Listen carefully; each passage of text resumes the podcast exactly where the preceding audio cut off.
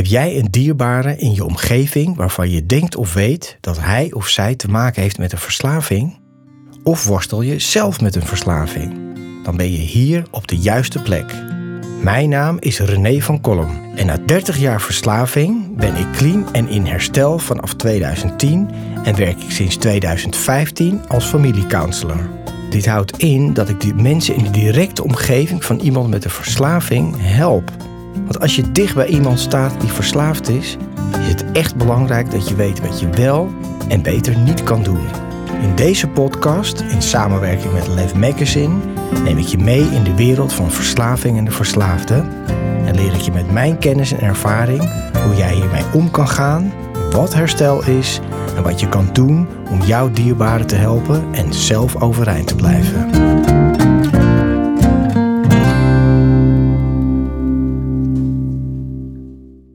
Lieve mensen, welkom bij een nieuwe aflevering van de podcastserie Van Verslaving naar Vrijheid. Mijn naam is René van Kollem en fijn dat je kijkt en luistert. Ja, ik kan het er lang en kort over hebben. Wat mij betreft is liefde het allerbelangrijkste wat er is in je leven, in de wereld, in het mensenleven. Tussen elkaar, met jezelf en met anderen. Want als er geen liefde is, wat is er dan wel? Nou, dat klinkt natuurlijk wel allemaal wel super clever. Nee, gaan we het nou echt over de liefde hebben? Ik praat inmiddels in mezelf, zoals je merkt. Maar ja, dat kan je zomaar krijgen als je alleen bent. Maar ja, wat mij betreft wel. Liefde is het echt belangrijkste. En als je gaat kijken naar wat een verslaving is, dan is daar een groot gebrek aan liefde. Nou, er kunnen allerlei oorzaken zijn natuurlijk waarom iemand in een verslaving komt, maar er ook niet uitkomt of er wel uitkomt. En het antwoord zal misschien een gebrek zijn aan liefde, komt er wel uit door de liefde.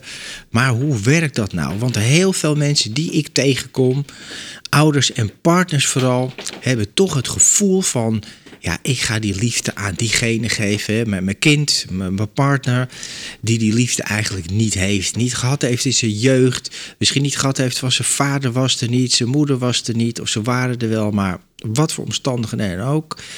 Hij is gepest op school, noem het allemaal op, of zij. En daardoor heeft hij die liefde gemist en is hij gaan gebruiken, gaan gamen, op zijn kamer gaan zitten of gaan drinken, wat dan ook. Hè. En vul het allemaal zelf maar in. Ja, dat zo is. Maar kan jij, als jij die liefde aan iemand anders geeft, kan je ze dan uit die verslaving halen? Nou, dat is best wel heel lastig, want er is zeker een supportnetwerk nodig van mensen, als je wil gaan stoppen met de verslaving, die jou begrijpen en die jou liefdevol ondersteunen en begeleiden daarin. Maar kan jij door de liefde te geven als ouder aan je kind en er altijd voor klaar te staan, dan diegene uit die verslaving halen? Dat is lastig. Het antwoord moet ik echt erop geven in mijn beleving en mijn ervaring die al heel lang teruggaat. Voor degenen die het niet weten, vanaf 2015 werk ik professional familiecounselor. Nou, dan gaat het alleen maar over families en de liefde en alles wat daarin gebeurt.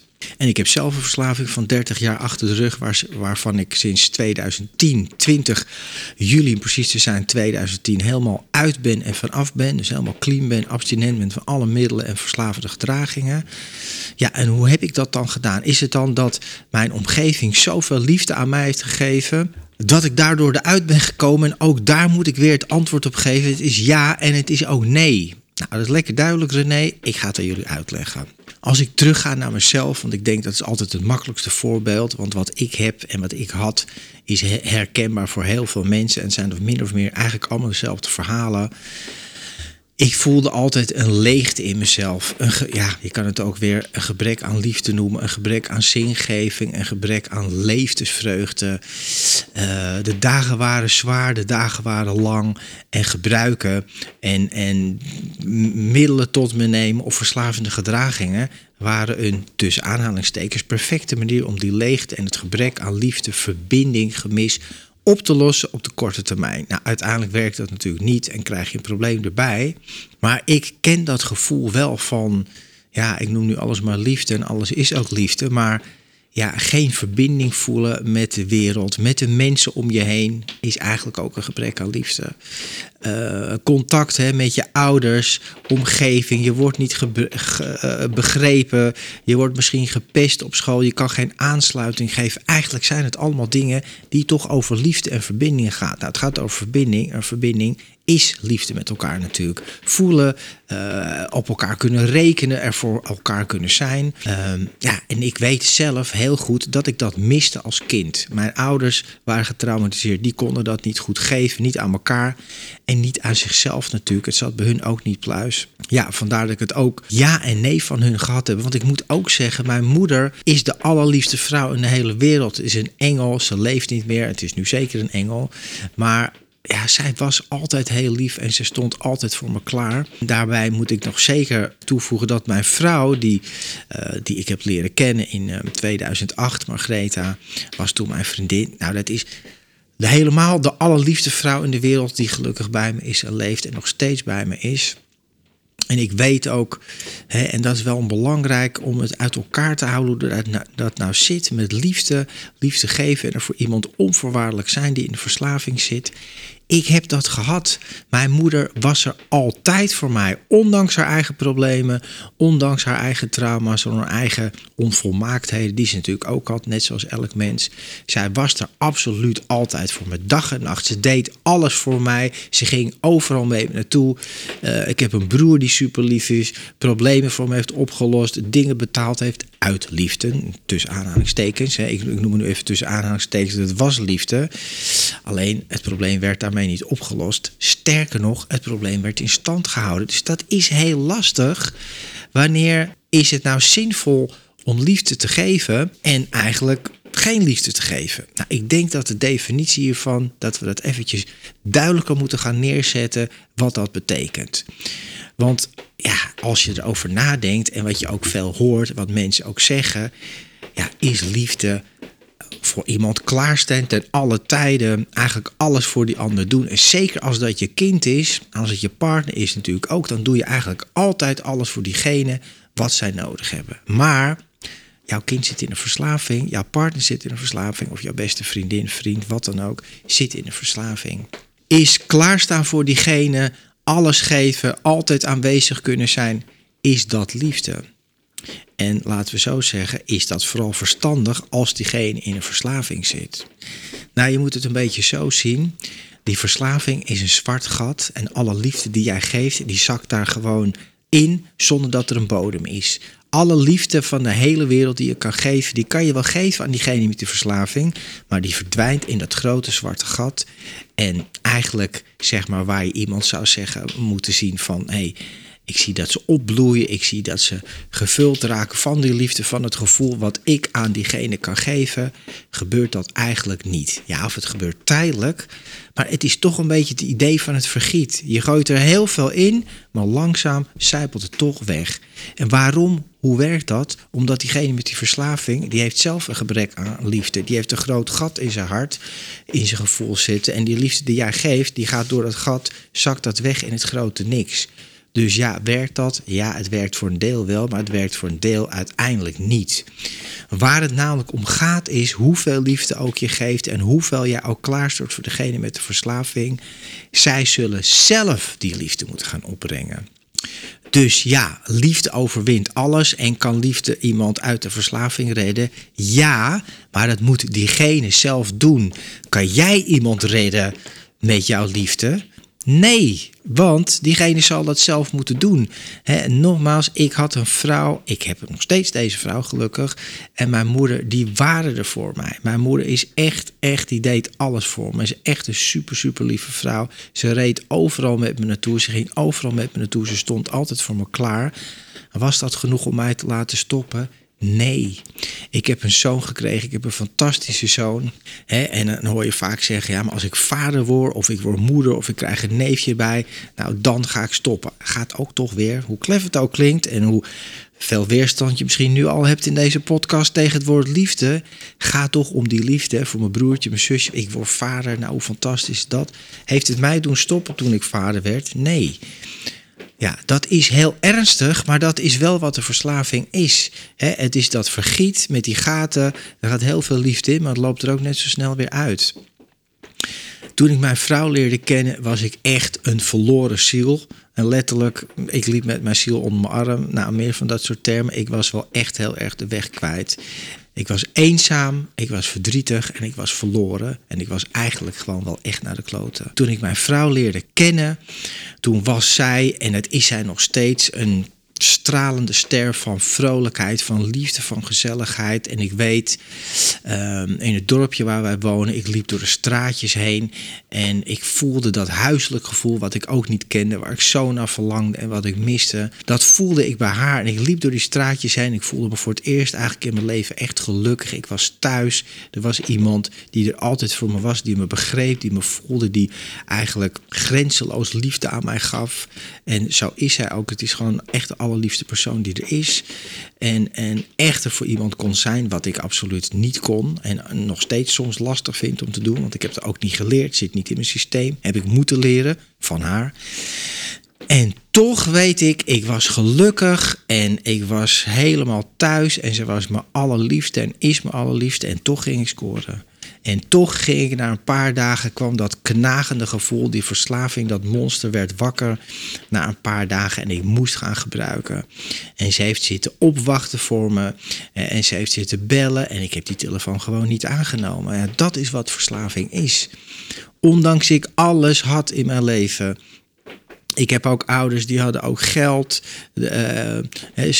Mijn moeder was er altijd voor me. Mijn broer, er waren andere mensen die altijd alles voor me wilden doen. En zeker mijn vrouw, als ik die daarbij neem, zoals zij er voor me was en nog steeds voor me is. Die was er echt voor me. En ik was echt gelukkig. Het is de liefde van mijn leven, kan ik echt zeggen. Ik ben met haar getrouwd. Zoals je kan zien, als je luistert kan je dat niet zien. Maar ik heb een ring aan mijn vinger.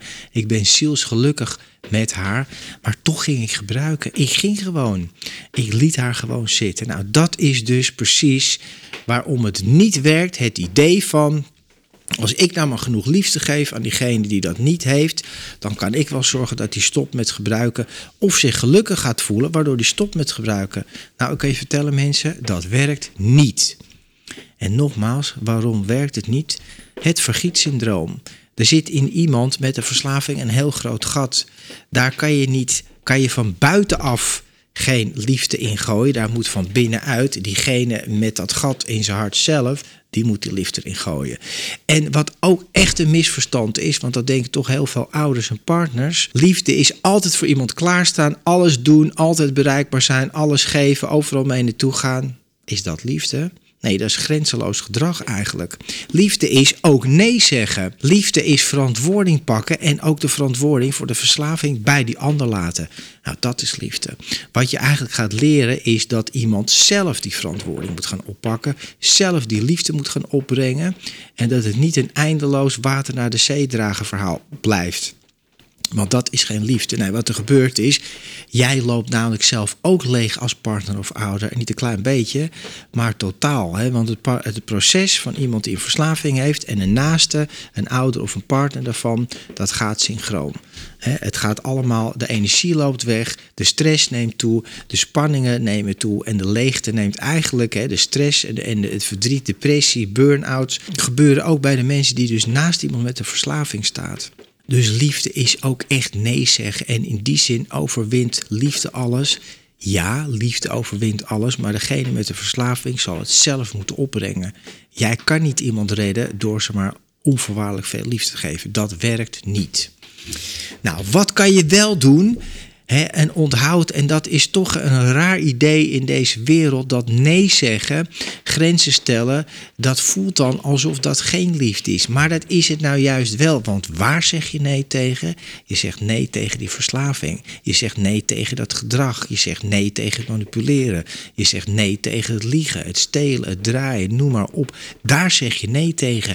Ja, dat is liefde. Nee zeggen tegen alles wat geen liefde is, is liefde. Nou, ik hoop dat je het nog begrijpt. En ja zeg tegen een behandeling, tegen er voor je zijn. Want dat is absoluut ook een waarheid die je mee moet nemen. Ja, liefde overwint alles als degene met de verslaving zelf voor een behandeling kiest, zijn uiterste stinkende best gaat doen om er wat van te maken. Dan, en je bent daar op dat moment Tuurlijk heb je dan een supportgroep nodig, liefde van de omgeving nodig, begrip en begeleiding. En ik zou zeggen, zoek dat ook vooral. Ik steek het nooit, ga het ook nooit doen onder stoelen of banken. Ga naar een 12-stappengroep. Misschien word je doodziek van dat ik dat steeds zeg in elke podcast, maar voor mij is dat de enige methode die werkt. Misschien zijn er andere methodes, ik ken ze niet. Het 12-stappenprogramma, het is gratis, meld je aan, ga er naartoe, want daar zijn allerlei mensen die je begrijpen, die steunen, die elkaar opvangen en die inderdaad dag en nacht kan bellen. Maar die gaan geen geld overmaken, die gaan geen boodschappen voor je kopen of nieuwe schoenen. Nee, die gaan zeggen van, ik begrijp je, ik luister naar je, wat ga je eraan doen? Hoe kan je die verantwoording pakken? Ga er doorheen, zit met dat gevoel, laat het maar toe, voel dat verdriet, maar ga het niet gebruiken. Dus die liefdevolle omgeving van het 12-stappen gebeuren, die overal ter wereld is en gratis te halen is, elk moment van de dag is er wel ergens een meeting. Elke dag in Nederland ook komen alleen maar meer meetings bij. Dat is liefde, om je daarmee te omringen met mensen die het begrijpen en die precies weten hoe ze er wel en absoluut wat ze ook zeker niet gaan doen. Ze gaan niet met je mee naar de dealer en dat soort dingen. Dat is natuurlijk geen liefde. Dus dat is belangrijk. En als ouder is het heel belangrijk dat je, dat is ook liefde voor jezelf, krijg bewustzijn en informatie over wat verslaving echt is. Er zijn nog zoveel misverstanden bij de meest lieve, goed bedoelde ouders en partners. Ja, hij is nu gestopt met drank, hij bloot nu alleen nog maar. Of hij gamet alleen nog maar in de avond en overdag heeft hij nu een baantje of een dingetje. Ja, ik geef maar een voorbeeld. Vooral met middelen hoor je het heel vaak. Hij is met dit gestopt, hij doet nu alleen nog maar dat. Nee, je moet er helemaal mee stoppen. Een verslaving is een trein die gewoon doordendert. Het enige wat je kan doen is die trein helemaal van de rails afhalen.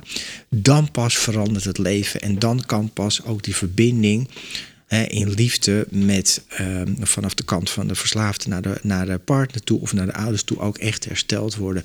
De middelen en de verslaving moet ertussenuit. Zolang je ertussen blijft zitten, ja, letterlijk zit hij ertussen en gaat die liefdevolle verbinding niet werken.